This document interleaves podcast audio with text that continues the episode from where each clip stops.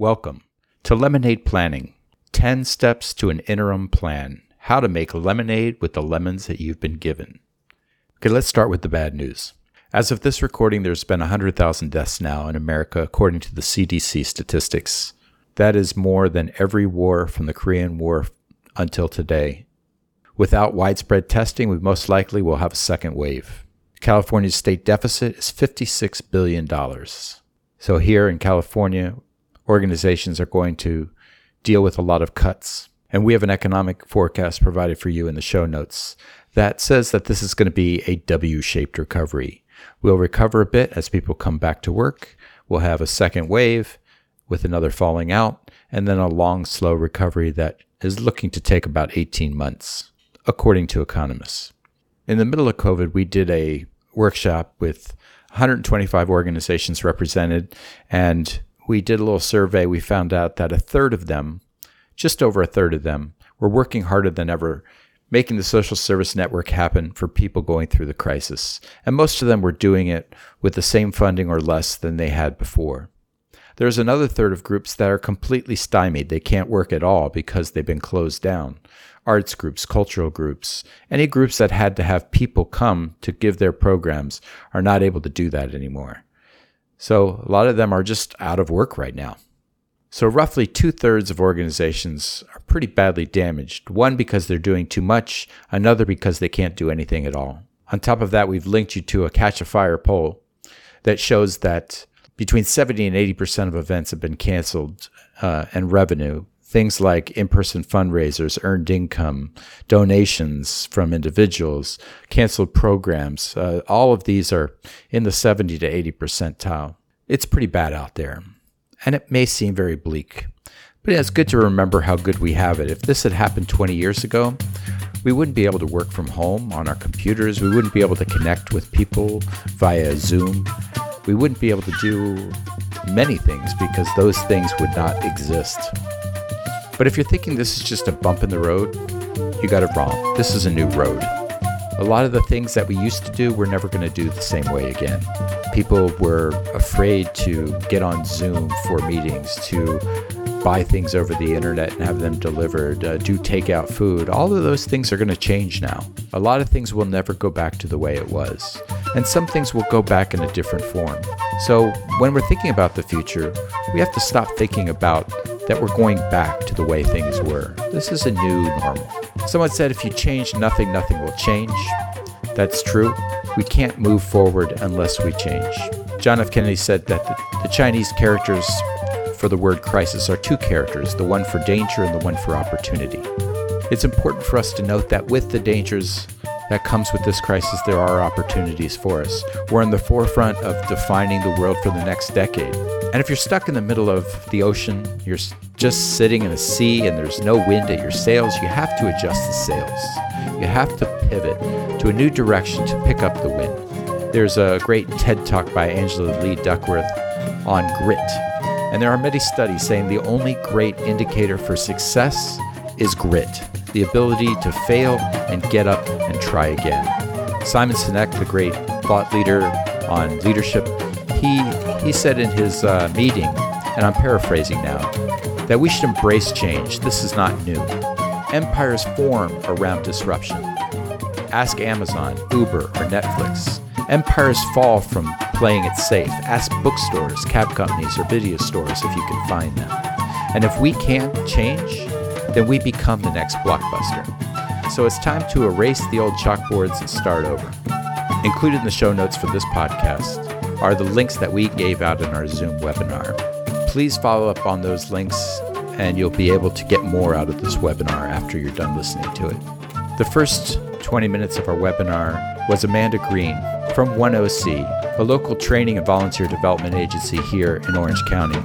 She talked about a whole host of post COVID programs that are available for organizations here in Orange County.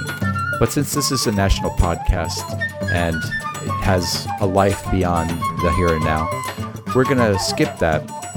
If you would like to hear what Amanda Green had to say and the resources offered by 1OC, you can find them on the YouTube version of the Lemonade Plan, which is available on the Gianneschi YouTube channel. The link for that channel is in the show notes. Fear. is made up of four letters F E A R. That can stand for forget everything and run, or face everything and rise. The choice is yours. Welcome to 501c3BS. I'm your host, Sue Velasco, Director of the Gianneschi Center for Nonprofit Research at Cal State Fullerton's Mihaylo School of Business and Economics. Join me today as we debunk the myths of the social sector. We will cut down the weeds and clear your path for organizational growth. All right, so there's 10 steps that I'm outlining here for creating a, a COVID, post-COVID plan. And I'm going to go over each of these uh, in depth, but just to go over them quickly, leading crisis to a new normal, triaging your decisions to you know figure out which way to go, doing your evaluation, information gathering, strategic partnership opportunities, board and leadership team, kind of creating and building that. Um, program plan with budgets and timelines, rolling the plan out, managing by timelines and budget, and then telling the story, and finally evaluating it so you can do a longer term plan afterwards. So we're going to start with the leading in crisis to a new normal. When I teach leadership, and I and I teach leadership at Cal Poly Pomona, and I've taught it for 1OC.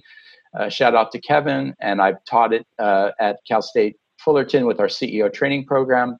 And um, I can tell you that uh, you know everybody wants to be a consensus building democratic leader, but the other three styles are, are, very important in certain aspects. So if you have a newer staff and an older leader that's more seasoned, then maybe a coaching style is better. But the flip side of a coaching style is it can be a micromanager style. So if you have uh, somebody who's doing a little too much coaching, it becomes micromanaging.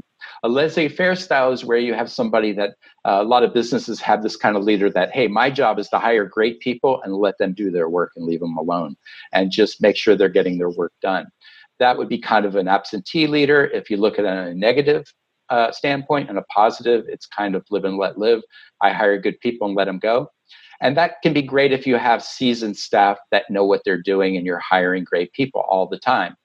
Um, but a directorial leadership, if you look at it in the negative, it would be a dictatorial leadership style. And, and that's kind of that A type personality. Now, I'm an A type personality, and I started off as a directorial leader and had to learn to become a more democratic consensus building leader.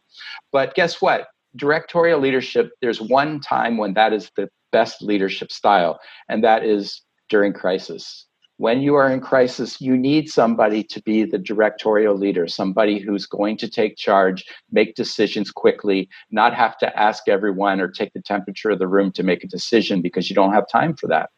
So, this is a time when all us A type personalities get to thrive in our directorial style of leadership. And directorial style is, is the great way of saying it because what you are is you're the director of your movie. You're making your movie uh, on your set and you're in charge of every decision. And there are people above you that are the producers, or in our case, the board of directors that are maybe helping us fund that movie. But we are in charge of the decisions that make that movie if you're the CEO. So um, this is a good styling crisis. Uh, it requires leaders that have confidence. So if you're not comfortable in that directorial style, then you need to become com- comfortable with it and learn to be confident with your decisions. It is uh, an opportunity to be decisive, to uh, reassess weekly with your board chair and senior partners, kind of make sure that they're on board with your decisions. Because being a director can be a dictator if you don't get people on board. So it's it's one thing to make those decisions, but you have to get people to uh, to rally behind them, and that's important with your board to make them community ambassadors to to get out there in the community and talk up the organization, especially in a time of crisis. It's also a, an opportunity to trim the staff when needed. Um, and we'll talk more about that in a second. It's a great time to let go of old plans that are no longer relevant, programs that are no longer working. And remember, this is not a bump in the road, it's a new road. So some things that used to, uh, that barely worked before may never work again. Um, uh, and there are things, there are opportunities here for politics too, because let's face it, all of us organizations have politics that may keep a program afloat longer than it should, or keep a staff member with us longer than they should because of some political connection. But you have the COVID card now, and you can pull that card to get rid of things that are um, just staying on board because of politics. That could be a, a board member who's not carrying their own weight. That could be a staff member who's not carrying their own weight. That could be a staff member that's a, a, a contractor that is now going to be a problem with AB5 compliance. It could be a lot of different things. And if you're not sure what I'm talking about, AB5 compliance, one of the links that I sent you is our podcast and our YouTube video on AB5 that we did uh, about a month ago that has, uh, pardon the pun, gone viral and done very well now. It may help trim the fat developed over time. So there's a lot of things that you can let go of that would have been hard in normal times that are much easier with COVID. So you have to look at intentional discontinuation of programs. What can be reduced what can be eliminated, what is mission critical. And we'll talk more about this in a second. I have a, a great slide to triage these decisions. Um, but it's an opportunity for you to pull that COVID card and eliminate things that politically wouldn't be expedient, might eliminate or drain the organization. And um, and you can explore questions about activities and programs that have outlived their usefulness. So uh, we'll, we'll talk about all this more in a second here. You could build your team. You have to boost the morale of your organization. I mean people are, are suffering. People are dying. There's been more deaths since all the wars since korea with this uh, so we need to really boost morale and keep people focused on the positive uh, of the organization. That can be really hard in organizations that's been shut down. So you have to find ways of doing that. And i'll talk about some great models of that uh, a little bit later in the presentation. You have to check in frequently with people. You have to um, appreciate the jobs that are well done. And one of the great things that our leader at Cal State Fullerton has done, you know, everything is being brought down by Sacramento by edict, and he's been really great about being the cheerleader for the organization and really making people feel appreciated, making them feel that band of brothers camaraderie. Um, you know, that's a reference to the World War II group that you know became so close they were closer than a family because they went through the trenches together. It's that kind of a feeling that you want to instill. Your biggest asset is your mindset. So if you look at these things in negative terms, the people under you will do the same. You have to be positive. You have to look for where the where the sun is coming in the future and uh, remind people that you don't grow when you're comfortable. This is a great opportunity to grow with change. So once you've got your leadership in order and then you're making your triage decision so i sent you a great podcast on this but basically triaging is something that happens in hospitals it happens in battlefields when you can't take first come first serve because you have to take people who are going to die first you have to do the same thing in crisis with budgets decisions staff what's most important what's most sensitive you can forget about what's no longer relevant um, basically the people left for dead uh, or in the case of programs, the programs that are left for dead. And uh, and what's least time sensitive thing, you know, the broken leg doesn't need to be fixed right away. You can wait on that. There's more important things out there. And that's a great thing you can tell your staff too when they're when they're worried about things that are inconsequential. You know, focus them on the big picture. So what do we have that's important? What should be put on hold? What should be canceled entirely? And what will flourish in a post-COVID world with some tweaks? this is a great um, matrix that was put together by Jan Masaoka, who did a, a, really great book on um, planning. She was our guest at our G3X conference a few years ago. And she put this together. It's really great. You know, what has the the heart is the the high mission impact, low profitability. Your star has high mission and high profitability. Your money tree is just something that brings in money, but maybe is more social enterprise than mission focused and the stop is something you don't need to do anymore because it has very low mission and very low profitability. So it'd be good to go over with your board chair and maybe your senior staff what these things are quickly and triage uh, your programs by this. So uh, the next step is is to do a quick evaluation. And normally, when I do a normal plan with people, it's a 90 day evaluation, but we don't have 90 days. So this has to be done within two weeks. And um, this is the steps for this. You have to look at all the, the new organization that you've now triaged, what you've thrown away, what you're tweaking, what you're keeping, and um, and kind of put that down on paper. What does the new organization look like? Do a SWOT analysis, uh, and I'll go over that in a second. New opportunities and innovations, model programs, recalibrate the metrics. I'm going to go over each of these with a slide. And then uh, the one thing I won't do in a slide is ask yourself what makes us unique. This is a great thing to do for funding. Because if you can't answer that question, what makes you the only organization in Orange County that, that serves this mission in this way? Then you're going to have trouble getting funding for it. So a SWOT analysis, uh, if you've never seen one, I, I, think most of you have by the poll I did. So I'm going to go kind of fast here. Is you have the internal strengths and weaknesses, the external opportunities and threats. Those are external to your organization. The strengths and opportunities are positive, weaknesses and threats are negative. When I do this with organizations, I, I give them this template and I say, you know, please come up with five of the positives and three of the negatives because if you can't come up with five good things about your organization that are big overarching things then you, you might be in trouble and you don't want your your negatives to be greater than your positives or even as much as your positives because there's a psychological thing that happens with that so i ask organizations to only limit it to like three weaknesses and threats that are big overarching things. So, you know, an example of, of this might be a strength, might be a great board or a great uh, uh, staff or, um, you know, um, a, a, diverse uh, um, funding base or uh, an endowment. Weaknesses could be things like um, a, a weak board or all of your funding coming from one funder um, in, in our case right now, maybe a, all your funding coming from a big state grant that's about to be cut, which would become a threat then, is a state grant funding could be threatened.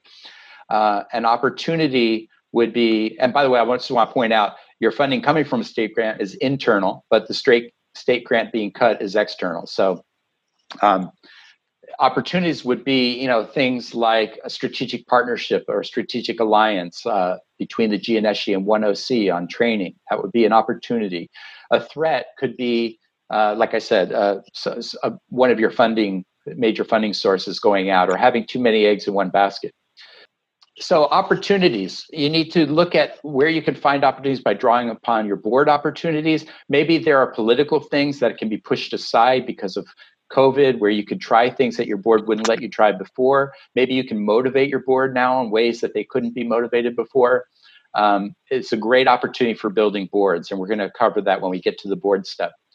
Uh, innovative uh, opportunities. What pilot innovations can you try now? This is a great time to innovate and try things. You know, um, necessity is the mother of invention, right? And when I say pilot, that is highlighted because the key to innovation is keeping innovation small enough that, that they're allowed to fail and experiment and won't tank the organization, okay? So um, we'll talk a little bit more about innovation in a second. I have a slide for that. And, uh, and then what things can you tweak in your existing um, programs that will lend it to a post-COVID world? What opportunities exist in the new normal. Many of them are going to be digital opportunities. So I had a great management teacher that said there's only two ways to change things. I'll never forget it. He said you can you can wipe everything out like a hurricane, you know, fire all the staff and start over, but it'll take you a long time to rebuild. Or you can just make incremental small changes uh, over time, like evolution, and it'll take you a long time to build. And, and his, th- the point was that no matter what you do, it's going to take a long time to rebuild. Uh, now, in the case of a crisis, everything is already wiped out for you, like a hurricane. So you don't have to worry about change because change has happened. So the advantage to building in a crisis is that this decision's been made for you. Your point is now to Marie Kondo it. So what I mean by that is only bring the things back into your organization in your rebuilding process that help it in the new normal. That means you can sweep away a lot of the clutter and things that maybe were a problem for your organization in the past but as i said because of politics or other reasons we're not expedient to get rid of. So you have a different priority list now. Uh, innovation. So a lot of people think that innovation is all about creativity and that's bullshit. Um, innovation is not about creativity. It's about the scientific method. It's about building on things in a small way, creating small pilots, and where you can experiment and you can fail without it affecting the whole organization. Those people who think that innovation is about, you know, being allowed to fail uh, and trying new things, that's only half of it. That only works if you're doing it on a small scale. You don't want to jeopardize your whole organization for an, an idea. Uh, so, pilots are the key to innovation. Now is the best time in the world to try new pilots. Um, and I do a podcast on innovation. The link is in the email that was sent to you. Um, so you can check that out. So, how can you innovate with new needs, new ways to deliver your mission, trying new things out? Is there a pilot that you could try right now? And I'm going to guess that lots of you ha- can. And I, I decided to come up with an example that we could carry through this talk of, let's say, a pet shelter having to do online pet adoptions. That might be a new pilot for them. Just remember that you didn't fail, you just found out another way it won't work. That's the motto of the pilot. There is no there is no failure in pilots. It's just okay, we got to tweak it. This didn't work, so we try this way. Trial and error, experimentation until it works, and then you scale it up. Once you have a working pilot, you have proof of concept, you have people that will invest in it, and it's much easier to scale. Another great thing to do is don't reinvent the wheel. You might think you need to create a pilot program on something, and then you Google it and find out there's five other people doing it, and they're doing it well in other parts of the country. So, uh, uh, an example is I decided I'm now the CEO of a pet shelter. Um, how am I going to do online uh, pet adoptions? I Googled online pet adoptions, and I got like 20 that were already doing it across the nation and doing it well with amazing uh, marketing ideas for it. So I could call any one of them and learn from their mistakes and not have to create them myself. So these are some examples of model programs that have happened right here in Orange County. The Muckenthaler that I used to run is now run by a great new director, Farrell Hirsch. He did this thing where they, uh, on the first week of COVID, they had to shut down their gallery, their art uh, programs, uh, all their classes, all their outreach programs, all their stages, and they didn't know what to do with themselves. So they decided to clean out their art supplies. And in doing that, they had these artists that weren't working and these art supplies that couldn't be used and they were going bad. And they put together art kits that would go out through a drive through in their parking lot to parents that they could take home to their kids and give them something to do while they're now having to be parents and workers at home. And um, they were a huge, huge hit. It was a great idea. And uh, a funder said, Can you also do this for seniors? Now they're making $40,000 in the first six weeks of funding for these art kits. That's put them back to work. They opened their gallery up with the uh, Rotary Club of Fullerton to make masks uh, for uh, Fullerton's uh, St. Jude's Hospital. They're making masks now for five hospitals. That's opened them up to funders from the Rotary clubs that are now looking at them as a source of funding. They put out funny videos that kept them in people's um, view. They even had me do one with with the the current director, uh, doing a lip sync of everything you can do, I can do better. You can find it online. Uh, they did uh, drive-in performances. Just started that. The very first one happened this weekend. It sold out in five minutes. Uh, they started a sculpture garden so people could walk around the neighborhood and see sculpture. So all of these things have kept them relevant when all arts organizations have become very ir- irrelevant uh, in in the age of COVID, at least while during the lockdown. And they figured out a way to stay to to kind of pivot into the win there. Pure Game is a soccer organization. They had been wanting for a long time to do online soccer programs. Nobody wanted to fund it. COVID came along. They did it as a pilot. The school district picked it up, and within six weeks now, they're doing it at several school districts, and it's become the main part of what they do is an online soccer program. Parents have picked it up as well. Um, MaryPosta did the same thing with counseling online. Habitat for Humanity, they had a, a fundraiser scheduled for three weeks after COVID started. They decided not to cancel it, but move it online. They actually made more money than they would have net profit if they had had the fundraiser because they didn't have as much costs. So now they're going to incorporate virtual fundraisers into the way they do things in the future. Um, one of my favorite stories is Sweet Farm. Sweet Farm is a, a nonprofit um, uh, organic farm up in Northern California, they had uh, a thing where corporations would come and do corporate build days, uh, days where they would bring their managers uh, as a, a, team building exercise, and they would pay Sweet Farm for the for the pleasure of doing that. Well, they couldn't do those anymore. So they decided to do goat to meeting and have goats show up at people's meetings. It was a brilliant idea. It caught fire, it caught national attention. In six weeks, they made more money than they did all last year from their corporate donations. Now, that they can't keep that up, but it was a great interim plan. Solidarity uh, and Hoya Scholars, and I know Christian's here today with us, they teamed up, did some great strategic partnerships. They're two faith based organizations uh, working in some underfunded neighborhoods in Fullerton with teens. One does scholarships, the other works on social enterprise. They teamed up and they are creating a, a, network for those families in these neighborhoods and have been able to bring funding to help them kind of continue their work in a different way. So uh, Tia TIA is an organization that works with um, refugees uh, who are here in Anaheim. And they do all kinds of work and they put together a social enterprise food truck business so that some of their refugees who are great cooks could get a job cooking on food trucks. And of course, the food trucks in the first couple of weeks got put out of business. And so they turned turned that into frozen dinners that they would deliver to senior centers. And that was their way of pivoting. So there's great model programs out there, just even in our own community, of how people have pivoted in the crisis. So, like I said, I looked up pet adoptions. I found a lot of people online already doing it and doing it well. I could easily call them and I don't have to do a pilot. I can just roll it out because I know it works somewhere else. I just have to tweak it for our community. So once you have done all this evaluation, looked at model programs, looked at pilot programs, now you have to recalibrate your metrics. What changes need to be made in deadlines for staff funding and budget?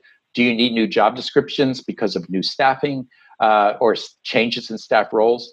Are there new target uh, numbers? Do you have to come up with new dates for reopenings? Um, how about uh, moving programs online? What does that look like? What does the rollout look like? So once you've gotten to this stage here, uh, you you pretty much have a pretty good uh, internal view of what your programs look like. Now, I've made this a separate step because this is one of the most important things that organizations that succeeded in the last crisis, uh, the, the 2008 to 2012 recession, the 38 organizations that I'm studying that did well, a lot of the reasons they did well was because of uh, strategic partnership opportunities. Um, strategic partnership opportunities means working very well with another organization or organizations to better serve both your missions at the same time. And that could look like a lot of different things. It could be working well for funding. Uh, maybe you're eligible for bigger grants because you're working together. Uh, you wouldn't be able to eligible for those grants if you were by themselves. This is what we need to do as organizations to get through the gaps of a crisis. And it's much easier if we look externally by focusing on strategic partnerships with funders, uh, with other organizations. And one way to do that is by creating a resource map. So you get all uh, you get a resource map together by just making a list, uh, maybe an Excel spreadsheet of service clubs. Uh, that would be like Rotary clubs, Kiwanis clubs, um, banks, chambers of commerce, government agencies that can help you, school agencies that can help you with your mission, other public benefit organizations, meaning nonprofits. I just hate using the word nonprofits, and I do a whole podcast about that you can listen to sometime. But um, figuring out how to strategically partner with other organizations, and it would also include for profit businesses, it would include um, funders. But how can you create relationships that help both your missions? And really, part of that is listening to the other organization, finding out what their mission is and how you dovetail together. And a great example of that is 1OC and the Gianneschi doing it for this particular thing that you're listening to right now. Okay, so once you've uh, capitalized on, on strategic partnerships that are external and added those to the equation, now you can put together your board and leadership team. So that might be um, really kind of assessing how you can make the most of the COVID opportunity as it relates to your board. Um, obviously, you want to have your board chair, and maybe if you have an incoming board chair on your your committee, uh, your planning committee, uh, maybe a senior staff person or two if they're really important to your plan um, on your committee. But keep your committee small, and then give your board a mandate evangelize them to go out in the community and work for you. How many of your board members, every time you put out a social media post, how many of them are sharing that post, liking that post? You know, I would say if they're not engaged with your social media, then they're not active and engaged as a whole. You know, there was a poll done by BoardSource that showed that 80% of board members across the United States could not recite their uh, organization's mission statement. So there, it is not uncommon that most boards are not heavily engaged. There's the 80 20 rule in boards. You know, 80% of the work is done by 20% of the board. And we have to get away from that. And this is a great opportunity to do that. Your board should be evangelists for your mission in the community. And you should be having every single board member should be liking every post that your organization comes out with and should be sharing it on their feeds. If you just ask them to do that much and talk about you in the community to uh, people that can help you, that would be a huge thing. Um, they should be doing what is asked and what is needed when it's needed. this is a great time to talk to your board chair about, you know, um, putting an ultimatum to board members that we're in a crisis. If you can't step up, you need to step out. And that doesn't mean they couldn't be involved on an advisory board or as a funder or as a volunteer. But if they're not up for the board assignment, then they shouldn't be doing the board assignment. Um, recruit committee members. Okay, by the way, I, I, included in the email that went out a link to our board development podcast, which is, uh, I think, a really great way to, to look at board development. Uh, if you're recruiting people to be on your board that have never been active in your organization, that's like going up to uh, a girl or a guy that you're interested in and saying, "Hey, let's get married," and they've never met you yet, or they've met you twice.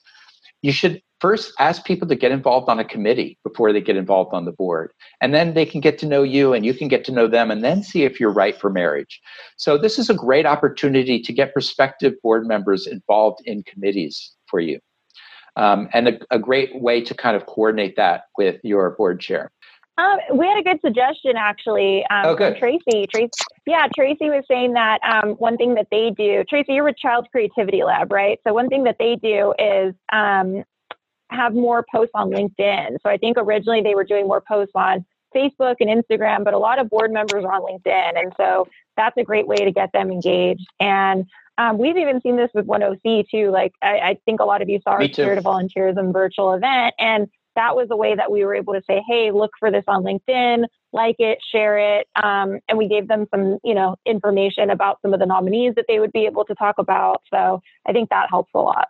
You know, it's funny you mentioned that. I um, I have moved off of Facebook entirely, partly because I have an ethical problem with Facebook and Instagram. Um, but uh, that's another story for another day. But I do almost all of my social media on LinkedIn. I find it to be very effective. I use Twitter as well and YouTube and my podcast. But uh, between my podcast and LinkedIn, I get most of my social media done. So I think that's a, great point. Board members should be working their networks for opportunities for partnership and funding. I mean, their key job as a board member is to be an evangelist for you in the community. If they're not doing that, they're not doing a great job. So this is a great opportunity to motivate them. So now that you've gotten those first five steps, you basically have everything you need to put a plan together. You just have to now put it into a, a way that works as a plan. And that's what we're going to talk about in step six. So, what is the story you want to tell? We have a speaker coming up for a conference this year at the Gianneschi Center, and he is the uh, his his title is planning archi- or story architect for JPL NASA and he works for for NASA JPL and what his job is is to go out to all the engineers and ask them what they want their story to be 3 years from now for for the NASA missions. And then he crafts those stories into a narrative, and that narrative is the starting basis for their planning. So think about if you did that. If we as organizations went out and asked our senior staff and board members, um, and even maybe our key funders and, and volunteers, what we want our story to be three years from now and work towards that story. So I always tell people when planning never to have more than three goals because it has to be manageable and you need to be able to keep it in your head to be a, workable plan. And those goals I think are best if one goal is a leadership or board goal, one goal is a staff or program goal, and one goal is a financial or performance goal. So here's some examples like um, maybe just 100% in board engagement with our social media feed. That's a very simple, doable goal for a year. How about two board members with special skills brought on to our board? So these are very doable goals that you can easily do within a year. Um, they should be like that, something easy to do. You would only do one of these. I have two examples under each, but you only need to do one of these. Um, I'm just giving you two examples. So uh, an example for a program goal might be to just start a pilot program with a 90 day uh, uh, stint, and then you're going to evaluate it at 60 days and see if you can scale it up after 90 days. So th- uh, a good example for a financial goal might be hey just to get back half of the 20% of funding we lost during covid. You know that's simple. How, how are you going to do that? So once you have your goals the next thing you need to do is add objectives to those goals objectives are the steps you need to get to the goal if I, my goal is to get from here to san francisco i need to know all the freeway exits that i need to change on to get there um, so what are those steps to achieve that goal then once you have the steps what are the deadlines and staff I need to create those steps? So what step what staff do I need to make that step happen and what deadlines and budget does that person need to to achieve that goal, to achieve that objective. I'm sorry. So once I do that, I can figure out the costs, I can figure out the income generated, I can add that all to a budget, I can add those deadlines to a timeline. So I'll give you an example of this. If we're doing pet adoptions rolling out in 90 days, uh, okay, what staff do I need to do that? I'm going to write down those objectives. I'm going to write down what deadlines, what the costs are, what the incomes are. So in 30 days, I might create a plan for uh, virtual adoptions. I might have a Zoom training for staff. I might have a marketing plan, a pet adoption delivery plan. How are we going to deliver these animals? Are they going to pick them up? In 60 days, what do I need to do? I'm going to have some kind of an evaluation for sure in 60 days. And then in 90 days, what are we going to need to do to tweak it or to scale it up so that we can go beyond 90 days? What are the budgets and the timelines for that? A budget would look something like this for a one year plan. It would have the year before COVID, so I know what a normal time budget looks like, the year of COVID, so I know what everything this year looked like when it went all got all crazy. And then next year that we're planning. And in this case, we're we're figuring that we're going to try to get a little bit above what we were before COVID. And we're going to keep our expenses down because COVID's given us the opportunity to cut some things. And so by doing that, we may end up as well, if not better, than we started before COVID. And with each of these budget items, you see, I've put them in very simple categories um, so that everything is in this budget, but everything's in very simple categories, so it's easy to read. So uh, in each of these categories, I'm going to have a budget narrative. So, for example, earned income increases earned income from virtual adoptions the uh, innovative nature may open us up to new grants and tech grants. So that's the grants component. Um, new board efforts in online space would add increased corporate support because I'm thinking, okay, I'm going to do more things online. There might be ways to advertise online that might draw more corporate sponsorship. Um, uh, although in individual donations, we're not going to go up, we're going to go down a little bit back to normal levels because that money that we got from COVID is not sustainable. So we think that's going to actually go back down a little bit. So there'll be notes like this for all the expense categories as well. Um, you know, uh, program expenses are going to increase, but the because of recessionary times, we don't think the physical plant uh, will increase. That'll go down a little bit, or maybe stay the same. Like that would be your facility costs, your insurance costs, etc. Um, our administrative costs, we're going to keep those lean. So, you know, there's something that explains each of these categories here. Okay, then you're going to put a timeline together with all of those uh, things that came out of the uh, objectives for. So, there might be a timeline like this for each of your goals. Uh, so, you know, we're going to create a plan for virtual adoptions in June. We're going to start the marketing and the delivery plan in July. We're going to announce it in August, roll it out in September, evaluate it in November, and then in December, we'll know what we're going to do to go forward in January. Obviously, the plan, the timeline would go for the entire next year uh, through through the fiscal year, but I'm just giving you an example of how we get uh, to January. So uh, it would it would move on from there. So now that we have our plan together, ta-da, we've got a plan, we've done all this evaluation, we have our three goals, we have all our objectives, our budgets, our timelines. Now it's time to roll it out. First, we're going to get the board to approve it. We're going to get the staff trained on whatever they need to do to make it happen. That would include giving each staff person, uh, department budgets and timelines and deadlines, and then set up an evaluation process to evaluate it within 60 days uh, at the least and then regularly on quarterly basis, so every 90 days. All right, then you're going to manage by timelines, meaning you have new metrics now from all of this. So you can use those metrics to supervise your staff. You can use the timelines to supervise and the budgets to manage. So each staff department would have a timeline and a budget, and you just need to make sure they're on budget and on time. And then it's time to tell the story, the marketing relationships. This is the one thing that we're terrible at in our sector. Uh, every time I do a, a marketing workshop at GNSE, and I, I, would venture to say this is probably, I'm going to guess it's probably true for 1OC as well, there's much less interest in marketing. But if I do a fundraising workshop, there's all this interest in fundraising. But what's funny is that 45 to 65% of, of income for all organizations is earned income. And even with our donated income, almost all of our income comes from telling our story, either getting people, you know, butts in seats as it is uh, for earned income, uh, or or people, you know, to to purchase memberships, or to get those uh, relationships going to get people to give us money. It's about telling our story, and we're terrible at it. If we spent more time on marketing, we would need to spend less time and money on fundraising, honestly. You, one thing you could take away from this, it is the importance of marketing to our bottom line. Um, stories of success and crisis is what's needed. So, uh, you know, in normal times, if your organization is doing poorly, you can get that message out there and people will give. But now every organization is doing poorly. So that message doesn't translate well. What organizations want to fund are the people who have pivoted and aren't succeeding in the crisis. They want to back a horse that's succeeding. They don't want to pay to rearrange deck, uh, deck chairs on the Titanic. So you need to get your stories of success out there. Uh, board members need to be out there evangelizing you in person and in social media. Your stakeholders need to be liking and sharing your content. Um, you have to be telling your saga on a regular basis. Um, you should be doing at least biweekly uh, e-blasts and and social media posts. Um, it's about your community, not your not you, and and and making sure that you're working for the earned media. So when I teach marketing, I also teach marketing at Cal State Fullerton, and there's three kinds of media: the media you own, which is your websites, your blogs, your podcast, your YouTube channel, you own those things you control those things.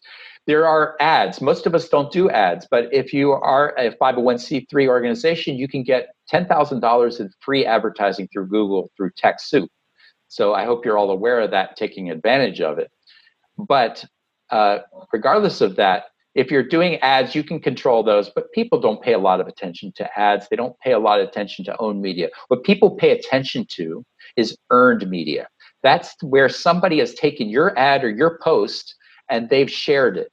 And when they share it, other people see it, then they share it.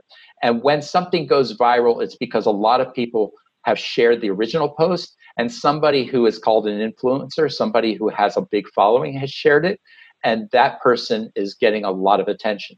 So, what you need to do is really get earned media, and that is getting your supporters to share your story once you've told your story, now it's time to evaluate.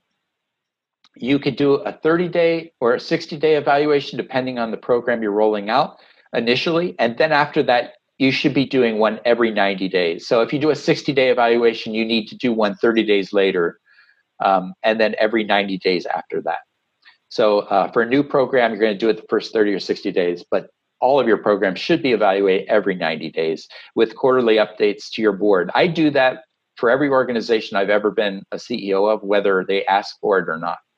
Okay, we're doing a plan for the next fiscal year. If your fiscal year starts July 1st, say, then by October, you should be you should have a pretty good idea of how your plan has gone and be planning for the next plan.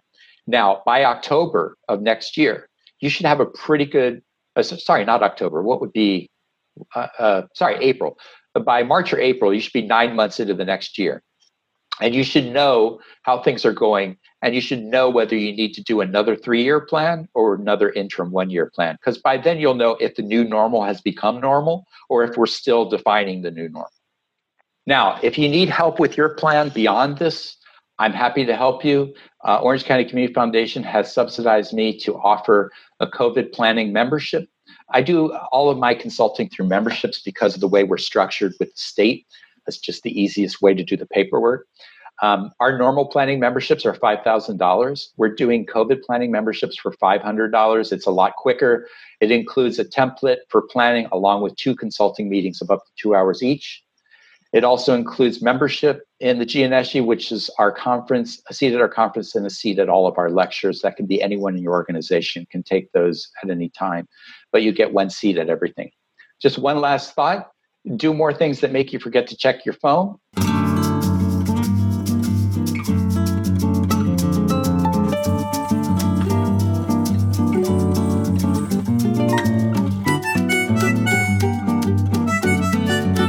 I want to thank Amanda Green from 1OC, the Orange County Community Foundation, and the California State University Fullerton Mihaylo College of Business and Economics Gianneschi Center for Nonprofits our sponsors for the Zoom webinar that was the basis for our podcast today. Thank you for listening to 501c3BS, Deprogramming for Organizational Growth. I'm your host, Velasco. 501c3bs is sponsored by the Gianneschi Center for Nonprofit Research at California State University Fullerton and the Mihaylo School of Business. Gianneschi is spelled G I A N N E S C H I. That's G I A N N E S C H I. Gianneschi Center for Nonprofit Research at California State University Fullerton and the Mihaylo School of Business. Check out my Twitter feed at 501c3bs, my webpage at zootvelasco.com, and my book, The First Hundred Days, on Amazon. The music is provided to us from our good friends at the traditional Brazilian choro group, Grupo Falso Baiano, and Amy Molinelli. Find them at grupofalsobaiano.com. Thank you for listening. Have a great day free from BS.